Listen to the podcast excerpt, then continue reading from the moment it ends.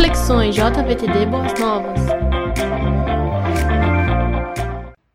Queridos jovens, estamos de volta para o nosso terceiro estudo baseado no nosso livro O Cristão Ateu. Espero que vocês estejam comprando o livro, eu espero que vocês estejam lendo o livro, porque é muito importante na nossa caminhada. Naturalmente, ele tem 12 capítulos, um pouco mais com a introdução e mais a conclusão, mas os primeiros quatro capítulos nós vamos bater firmes mesmo neles e depois vamos é, compilar várias partes de vários capítulos para que você possa ser edificado e abençoado por Deus. Hoje o tema é quando você crê em Deus, mas não tem certeza que Ele o ama. Esta é uma, é uma, uma marca muito grande de muitos é, cristãos dos dias de hoje. Crê em Deus, mas, no entanto, não tem aquela certeza firme, absoluta a respeito desse amor, desse amor incrível do nosso Deus Todo-Poderoso. O texto bíblico para hoje encontra-se no livro de Jó, capítulo 42, os versículos 5 e 6. Jó 42, os versículos 5 e 6, que nos diz assim: Meus ouvidos já tinham ouvido a teu respeito, mas agora os meus olhos te viram.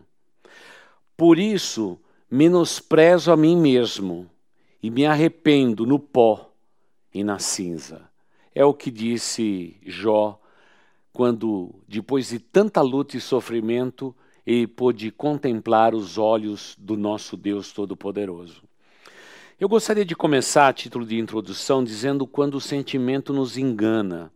Muitas vezes, por causa das experiências que a gente vive na nossa vida, principalmente é, na primeira infância, até você chegar a seis anos de idade, essa idade ela é importantíssima aos olhos de Deus e das Escrituras Sagradas. Por quê? Porque o caráter de uma pessoa é formado, e até os seis anos de idade também, a, aquele sentimento de pertencimento, de pertencer a uma família, de ter vínculos de pai, de mãe, são alicerçados no coração é, de uma criança. E isto tudo, quando bem estruturado, prepara realmente alguém para ser uma pessoa importante no futuro uma pessoa equilibrada, uma pessoa sensata nos seus sentimentos. Naturalmente, a gente vai enfrentar uma outra batalha com vocês. Primeiro começa esse período de 0 a 6 anos, aí é uma pausa, que é o período escolar, quando vocês saíram né, do, do útero familiar e já foram colocados na escola. Aí começa uma outra fase. E a fase difícil que se avalia amor já vai acontecer na adolescência. E no caso de vocês, muitos de vocês são bem jovens, saíram agora da adolescência, mas a maioria de vocês são jovens com mais de 17 anos de idade, portanto já vivenciaram muitas coisas importantes, porque muitas vezes a maneira com que a gente assimila o mundo, esses sentimentos podem sabotar o nosso coração. E muitas vezes é isso que acontece, os nossos sentimentos nos enganam. Mas algo interessante que o autor do nosso livro diz, quando não sentimos o puro amor de Deus na nossa vida, o que acontece via de regra conosco é que nós passamos por momentos altos e baixos permanentes. Então eu preciso perguntar para você se sua vida, você jovem, é muito altos e baixos, altos e baixos. Hoje você está bem, amanhã você não está bem. Hoje você está feliz, amanhã você está com outro sentimento, você está angustiado, você está perplexo, você está com ansiedade e tal. E, e vai vindo essa gangorra de sentimentos. O autor do nosso livro diz que isso são sintomas de que nós conhecemos a Deus, cremos em Deus, mas, no entanto, não temos certeza do amor de Deus é, por cada um de nós. E para isso tudo, eu gostaria de desafiar você e com o seguinte sentimento: você é amado por Deus, Deus o ama de uma maneira maravilhosa. Eu posso te garantir isto, porque quando nós lemos as Escrituras Sagradas, fica nítido de ponta a ponta de que Deus está sempre transpirando amor, transpirando amor pelo ser humano. Deus nos ama de verdade. Mas existem exemplos na Bíblia que nos deixam realmente é, atentos à questão dessa palavra. Você ama e crê em Deus, mas, no entanto, não tem certeza que Deus o ama. O apóstolo Paulo, em primeiro a carta de Paulo aos Coríntios, capítulo 15, é, verso 9, diz assim: Pois sou o menor dos apóstolos, nem sequer mereço ser chamado apóstolo, porque persegui a igreja de Deus. Veja que sentimento Paulo viveu em sua vida. Ele, mesmo sendo chamado por Deus, um homem de Deus, que trabalhou tanto para Deus, ele está vivendo um momento da vida dele em que ele está avaliando eh, essa extensão do amor de Deus para a vida dele. Se Paulo vivenciou isso, imagina cada um de nós. Paulo andou com Deus. Paulo foi usado por Deus de uma maneira maravilhosa. Mas, no entanto, ele sentiu o peso dessa responsabilidade. Porque muitas vezes estamos bem no que diz respeito à fé que temos em Deus, mas, no entanto, não temos a certeza do retorno, de que Deus nos ama com uma intensidade maior do que nós amamos a Deus. Porque se fôssemos avaliar o tanto que Deus nos ama, pelo tanto que nós amamos a Deus, a conta nunca iria fechar. Por isso você deve prestar bastante atenção nisto. Se Paulo se sentiu assim, nós também nos sentiremos assim. Portanto, às vezes, o sentimento de não sentirmos o amor de Deus, ou às vezes um sentimento de culpa, ele vai nos traindo, porque ao invés de nós é, acreditarmos amor na conta de Deus para conosco, a gente vai sacando desta conta a intensidade do amor de Deus. É o que o nosso autor fala. Mas Deus, ele nos ama de uma maneira muito grande, mas muitas vezes temos que entender que nós não nos amamos. E pelo fato de não nos amarmos como somos, isso também prejudica o sentimento de sentirmos a maneira doce, amorosa, potente e poderosa que Deus nos ama. E Ele de fato é amor, porque Deus é amor. Mas muitas vezes nós misturamos esse sentimento porque não amamos a Deus naquela intensidade e julgamos que Deus também nos ama na intensidade em que nós o amamos. Mas a Bíblia diz que nós amamos a Deus porque Ele nos amou primeiro. Você se lembra deste verso? Então repita comigo: Nós o amamos porque Ele nos amou primeiro. Guarde isso no seu coração, porque o amor vem do alto. Sim, vem da parte de Deus. Deus é amor.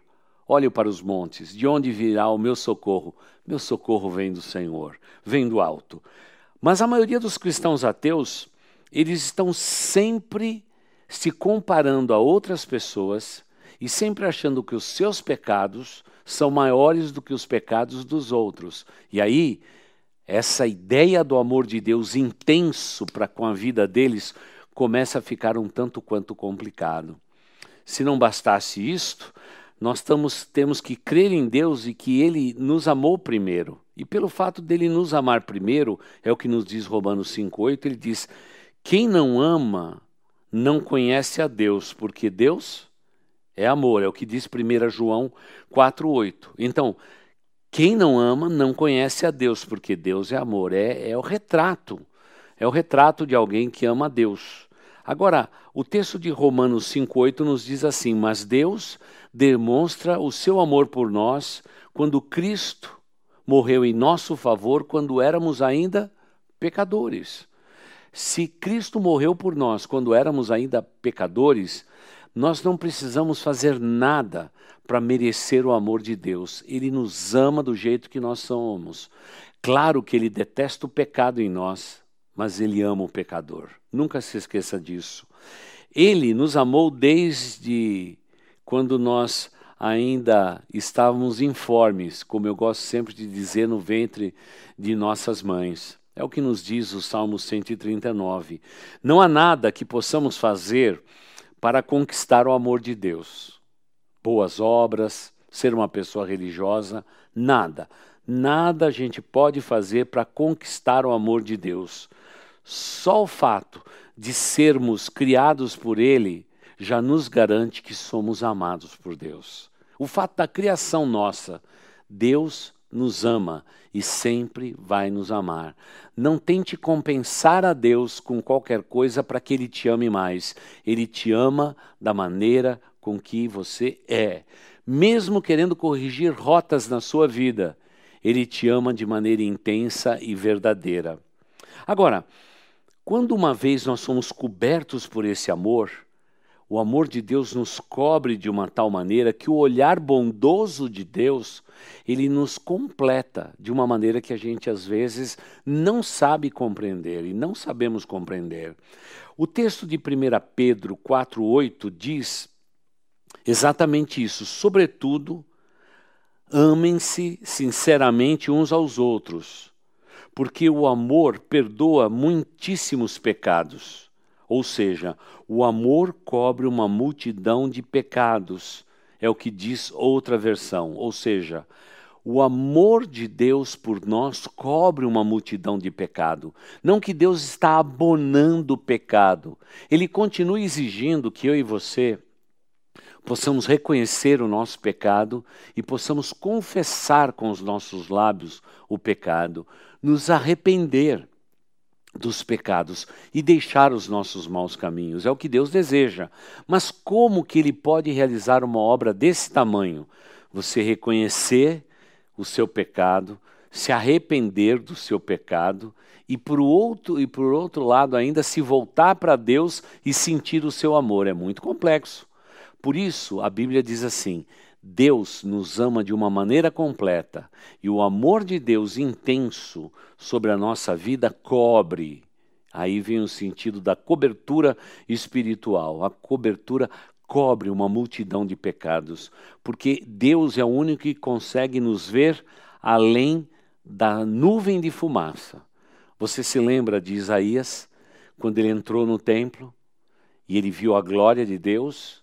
A fumaça cobria os seus olhos, mas Deus enxergava Isaías ali naquele lugar e dizia: Isaías, eu te amo, eu tenho um propósito para a sua vida, a ponto de Deus Pai, Deus Filho e Deus Espírito dizerem entre si: A quem enviarei? E quem há de ir por nós? E de maneira sábia e precisa, mesmo com nuvens cobrindo a sua vida, Isaías disse: Eis-me aqui, envia-me a mim. Sim, a multidão dos nossos pecados pode dar a ideia de que Deus não nos vê, mas Ele nos vê. Ele quer trabalhar no nosso pecado, Ele quer produzir santidade na minha vida e na sua vida, mas Ele continua com o seu amor intensamente nos amando e nos envolvendo e nos cobrindo por todo lado.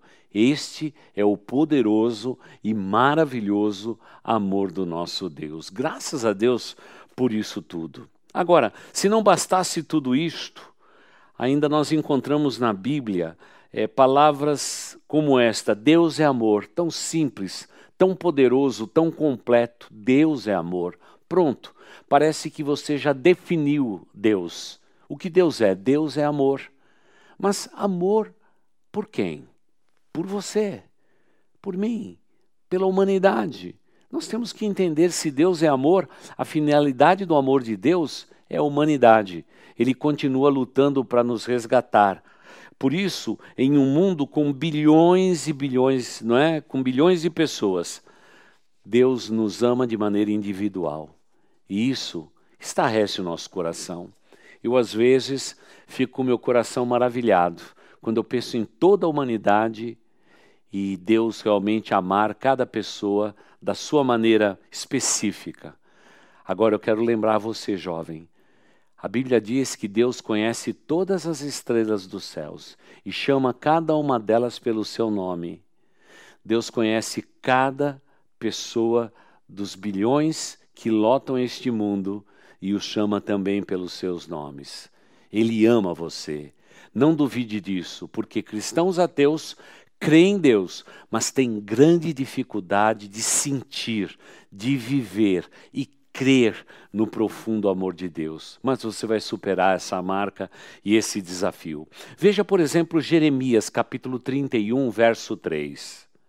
O Senhor lhe apareceu no passado, dizendo: Eu a amei com amor eterno, com amor leal a atrair. Está falando a respeito da humanidade, do povo de Israel.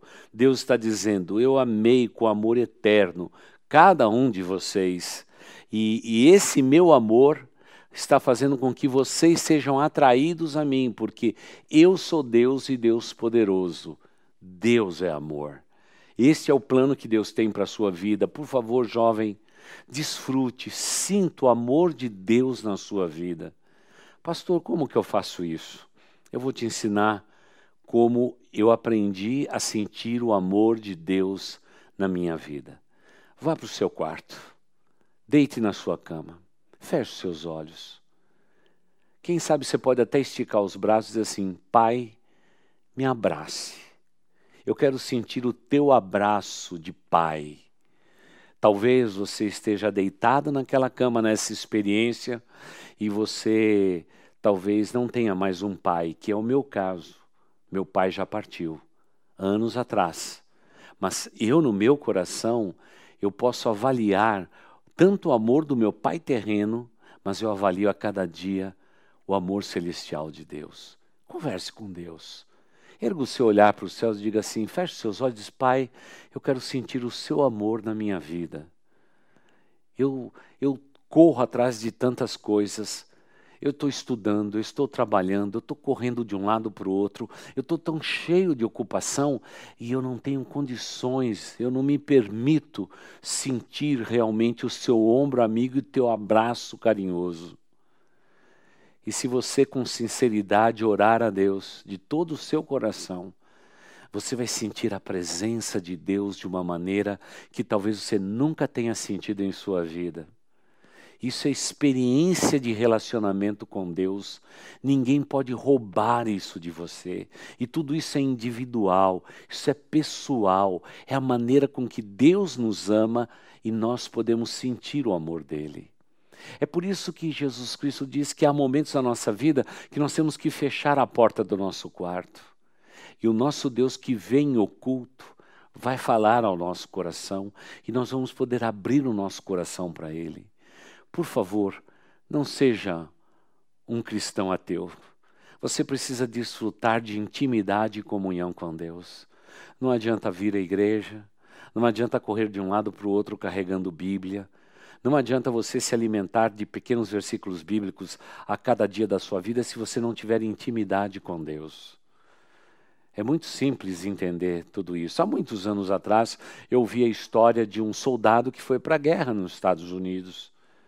E ele se comprometeu com a sua namorada de todos os dias escrever pelo menos cinco ou seis linhas.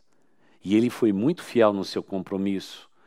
Todos os dias, aconteça o que acontecesse, ele escrevia as suas páginas. E assim foi, durante um bom tempo. Passado mais ou menos um ano e meio de guerra, ele continuava escrevendo, só que ela não escrevia mais para ele. E ele ficou muito aborrecido e triste, porque alguma coisa estranha estava acontecendo. A sua amada não escrevia de volta para ele. E aí a guerra acabou e ele voltou para sua pequena cidade no interior dos Estados Unidos. E quando chegou naquela cidade, até mesmo seus próprios parentes estavam todos eles constrangidos com alguma coisa que estava acontecendo. No coração daquele jovem soldado, o que ele mais queria encontrar a sua amada. Mas todos pareciam ter um olhar de constrangimento. E aí vem o final dessa história. Muito simples de você entender. Naquele período de tempo em que ele ficou no campo de batalha, quase todos os dias o carteiro ia entregar a carta para ela. E ela acabou se apaixonando pelo carteiro. E essa história é triste, mas verdadeira. Sabe por quê? Você pode dizer para Deus que você o ama à distância mas Deus quer ter intimidade e comunhão contigo. Todos os dias da sua vida. Essa ilustração não está no nosso livro. Essa ilustração que eu tenho no meu coração enquanto lia esse trecho, Deus colocou no meu coração. Não está no livro do nosso autor Greg Crochel. Mas muitas vezes nós amamos a Deus de mandar recadinhos Deus quer ter um relacionamento pessoal conosco. Por favor, não esteja cuidando dos seus pecados também no atacado e dizendo lá: Senhor Deus, perdoe a multidão dos meus pecados. Por favor, jovem, confesse os seus pecados. Mas para isso você precisa ter um tempo a sós com Deus. Eu não encontro uma equação que resolva o nosso problema. Cristãos ateus que amam a Deus e têm dificuldade de sentir o amor de Deus nas suas vidas. O único meio de substituir isto é um só é você ter comunhão diária com Deus. Não escreva cinco linhas para Deus. Se ajoelhe no seu quarto, derrama a tua alma diante de Deus. E esse Deus que vê o oculto do seu coração haverá de responder os teus desejos mais íntimos. Porque nada pode nos separar do amor de Deus revelado em Cristo Jesus.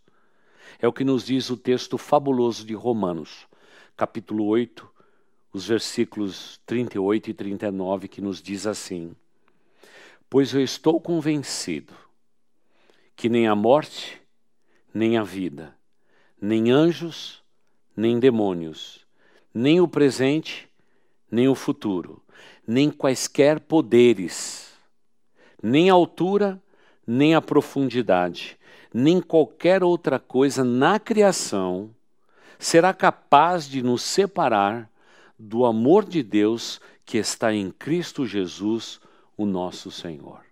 Não há nada que possa nos separar do profundo e do maravilhoso amor de Deus.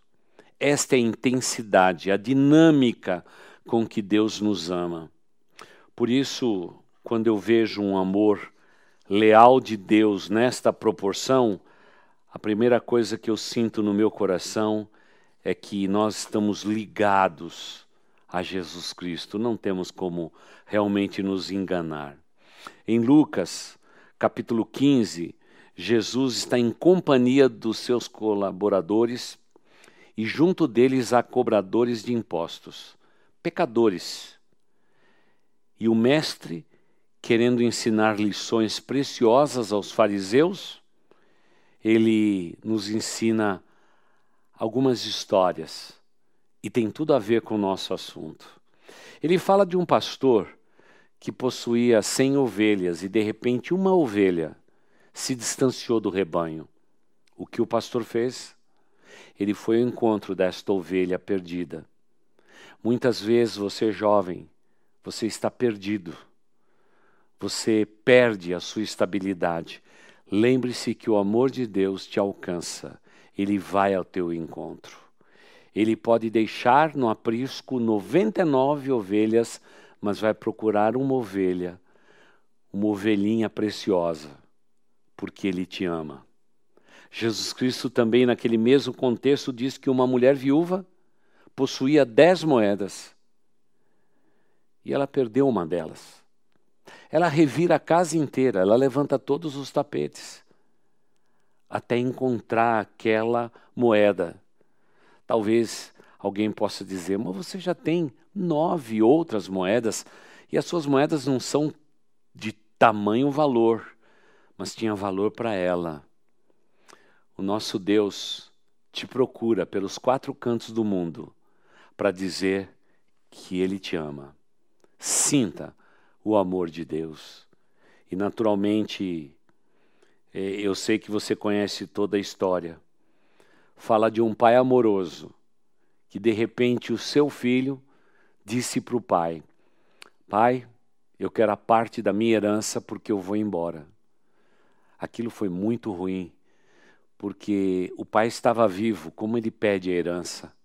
É como se aquele filho detestasse tanto a sua vida que ele diz assim: Pai, eu preferia que você morresse e pudesse me dar a parte da herança, mas o senhor não morre, então me dá assim mesmo a parte da herança, porque eu vou viver a minha vida. E ele foi. E diz a Bíblia que ele começou a descer o nível da sua vida, gastando com amigos, bebida, prostitutas. Ele dissipou toda a herança que o pai tinha dado. A ponto dramático, dramático, dramático dele estar tendo um trabalho miserável, que era alimentar os porcos. Imagine você, se essa história diz respeito a judeus, judeus nem chega perto de um porco, nem come toucinho. Você imagina não comer bacon na vida. É assim que eles são.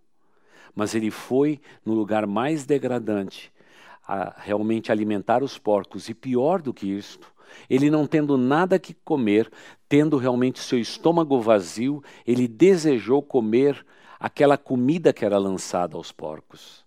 E diz o texto sagrado que de repente ele cai em si e ele diz: Que burrada que eu fiz na minha vida, como eu fui estúpido.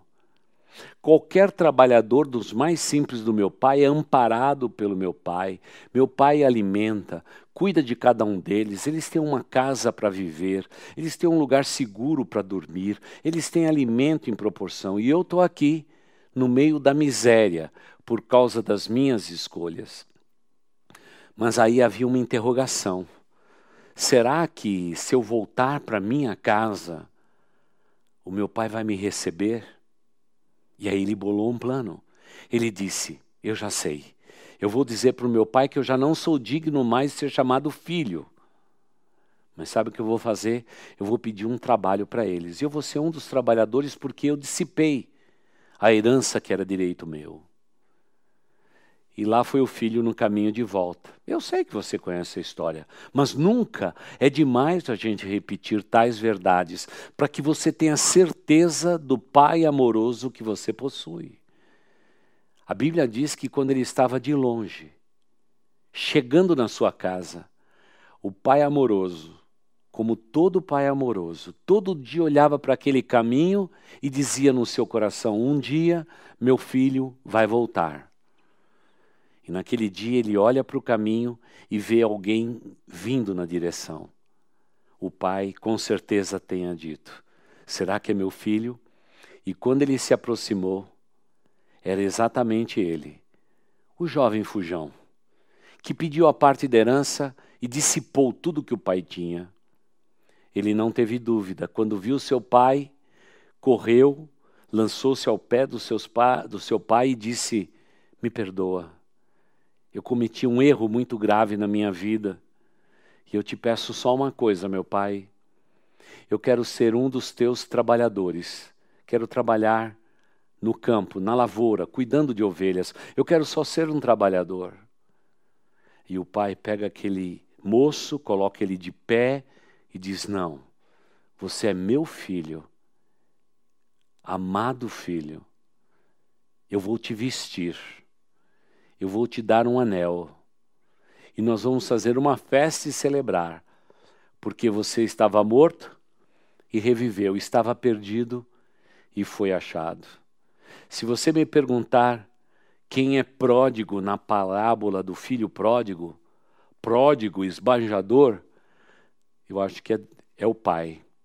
O pai é o esbanjador, esbanjador de amor amor por você, e isto jamais vai, vai mudar, porque Ele é um Deus de amor. Ele não pode negar a Ele mesmo.